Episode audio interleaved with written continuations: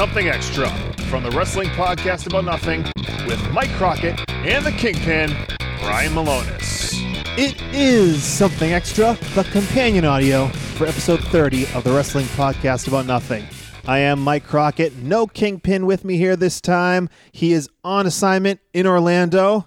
He's currently at the center. Epcot Center, I should say, and he'll be back with me very soon. But until then, let's talk a little bit more about Tony Rumble. I was overwhelmed kind of by the feedback of episode 30. If you haven't heard the episode, I hope you go back and take a listen. The first guy to give me a break, the man that broke in, Rich Palladino as well, who joined us on episode 30. So many great tweets at the WPAN about Tony Rumble. And this week, there was no poll on Twitter at the WPAN because there was so much that we talked about with Rich Palladino when it comes to Tony Rumble that some of it had to get cut out of the episode. So, what we have for you here is kind of like the DVD extras of the WPAN. Let's hear a little bit more about Rich's first show with Tony Rumble for the CWA. It was in October of 1993 in my hometown of Wakefield, Massachusetts wasn't the Iron Sheik on this show? Who else was on this show? Well, the, the first ev- show. Oh my goodness! Well, we had the main event was for the Century Wrestling Alliance Heavyweight Championship. Of course. no belt of which existed, but it was uh, the Iron Sheik um, against Vic Steamboat, and I'm pretty sure uh, Sheik was the champion. We had Tony Atlas against a very shiny pants and suspender clad pretty boy by the name of Tommy Dreamer. Uh, yes. We had the Surfer Ray Odyssey against the Tasmaniac. We had the Troublemakers. I hate that I know this without even looking. We had the Troublemakers against the interns. You never forget your first card. You guys always remember your first match you refed, your first match you wrestled. Right. I remember the entire card. Troublemakers against the interns, two uh, local masked guys. We had a mixed tag. It was Cookie Crumble. Wow. Cookie crumble. Cookie Crumble. Wow, that's a blast from the past for me. Let's see. We have little. Oh, wait a minute here. Hold on. Hold on here. Whoa, Michael. Wrong choice of words. Did we? Uh, wow. No, I, I was aware of her work and the Killer Kowalski's promotion. She was one of Kowalski. She was a Kowalski I trained. don't know. It just sounded like maybe, you know, you were familiar with her. not Oh, that boy. familiar. oh boy! And I remember little. It was a mixed tag. It was a um, a, a female wrestler and a and a midget wrestler against another female and another midget. Um, it was little Louie was one of them. Of course. and uh, I think he called him Little Doomer. It was little Okay, yeah. little Iggy, I think was his name or something. And then and maybe Misty Blue, and uh, there was one other match. But the the highlight for me, first of all, was the sheer terror of the fact that when I got to the ring and found out that there was no microphone that reached to the ring. So Wakefield High had this big podium thing, like you had to like climb up a little ladder and it had seats, and that's where they would do the play by play for the basketball games. That's where myself, the Jackal, and Damien Demento did Wow. play by play, which I also have on VHS. What jackal are we talking about here? MWF? Uh, okay. Yes. Yeah. okay. Not Don Callis. well, that's what I was wondering. No, I'm like, wait a minute. no, our which, good- our good which jackal are we talking about? Our good buddy. Later uh, known as Mark Smart. Yes. When we Again, get for into Tony. the uh, the TV. So yeah, so that was the whole deal, and um, Tony did that show, and his next show was actually in Tewksbury at the high school. Bushwhackers were in the main event, and I got my face licked by Luke, There you who go. grabbed my head and after the match and said, "Sorry, mate," and uh, proceeded to basically give me a shower, licked the whole side of my face. It was absolutely disgusting. But That's horrendous.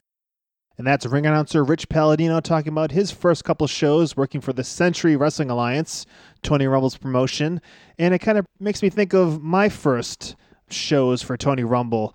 It was January, I believe, of 1998. I mean, my memory's terrible, but I think it's it's either January or February of 1998 in Bellingham, Massachusetts. Uh, I've talked about this on uh, Booking the Territory podcast, how I was uh, laid out with the punch my first night. I mean, it wasn't like a stiff punch or anything like that, but I didn't know that it was coming.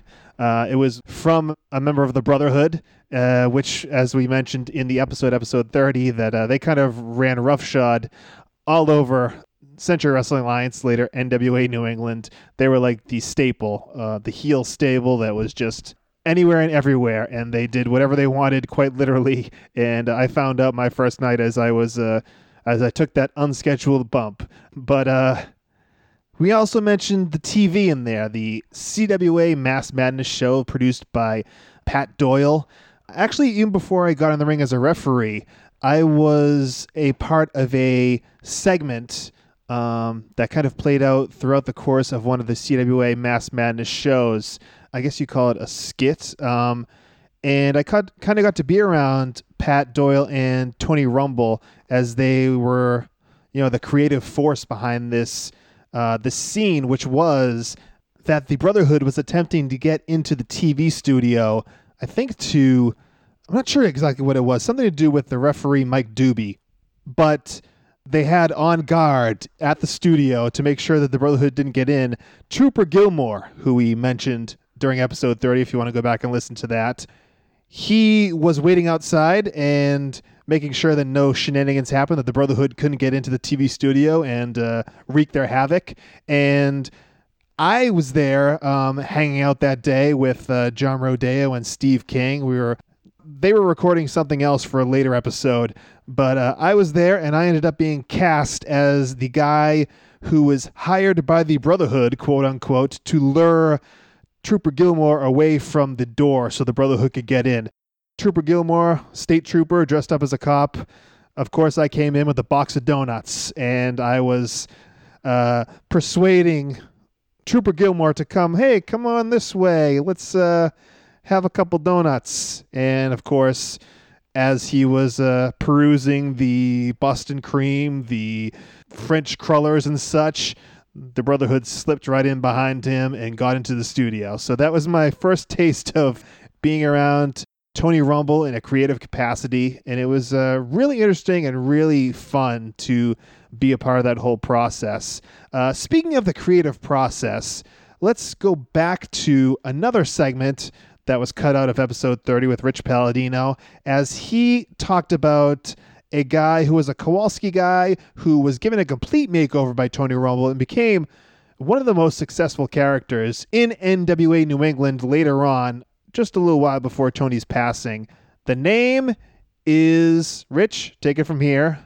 Wacko. I just saw Wacko. Um, Really? Tom O'Sullivan. Wow. And I kind of keep in touch. I mean, I'm going to be driving home after this, and I'm going to be thinking about all the things that I didn't talk about. And I'm sure we've already run over, and I'm sorry for that. That's okay. but yeah, I, I saw Wacko before we uh, Chaotic had a show in Lawrence. He li- he lives up in that area, and um, we have a mutual friend through one of Brian Fury's students. So we just, I still had his number in my phone as Wacko. but I mean, Tom O'Sullivan was just this kid, this Kowalski trained wrestler, and Tony goes, "You're not, you're not Tom O'Sullivan. I'm, I can't sell tickets with Tom O'Sullivan. You're Wacko. You're you're crazy." Wacko was like one of my favorites from going Right. to Yeah. the NWA New England show. right? And Tom would come to me and be like, "Hey, I got to do this like crazy character. Tony wants me to be kind of like uh, a cra- uh, crazy animal." I go like like a Mad Dog Buzz Sawyer. He goes, "Yeah, do you have uh, do you have any?" Because I have this like ridiculous tape collection.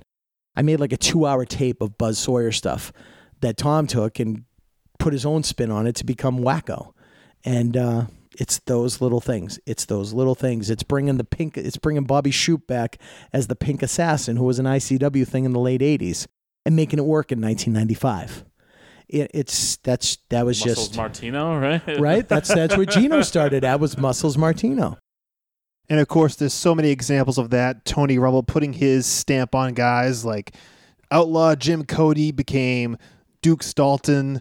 Tully McShane became Knuckles Nelson. Uh, Tim McNeely became Shooter McGrath. There are so many examples of just Tony putting his own spin on things and made it work. And made it work for a long time until his untimely passing on November 13th, 1999. Again, thanks so much for all the feedback on episode 30, and we hope you enjoyed something extra, the bonus audio for episode 30. Please continue to share your stories, your comments about Tony Rumble at the WPAN on Twitter or facebook.com slash the WPAN. We'd love to hear from you. Thanks so much, and we will be back Monday morning with the Survivor Series Summit with a couple of very special friends. For more wrestling podcast about nothing, search for us wherever you get your podcasts or find all the episodes at bdaradio.com.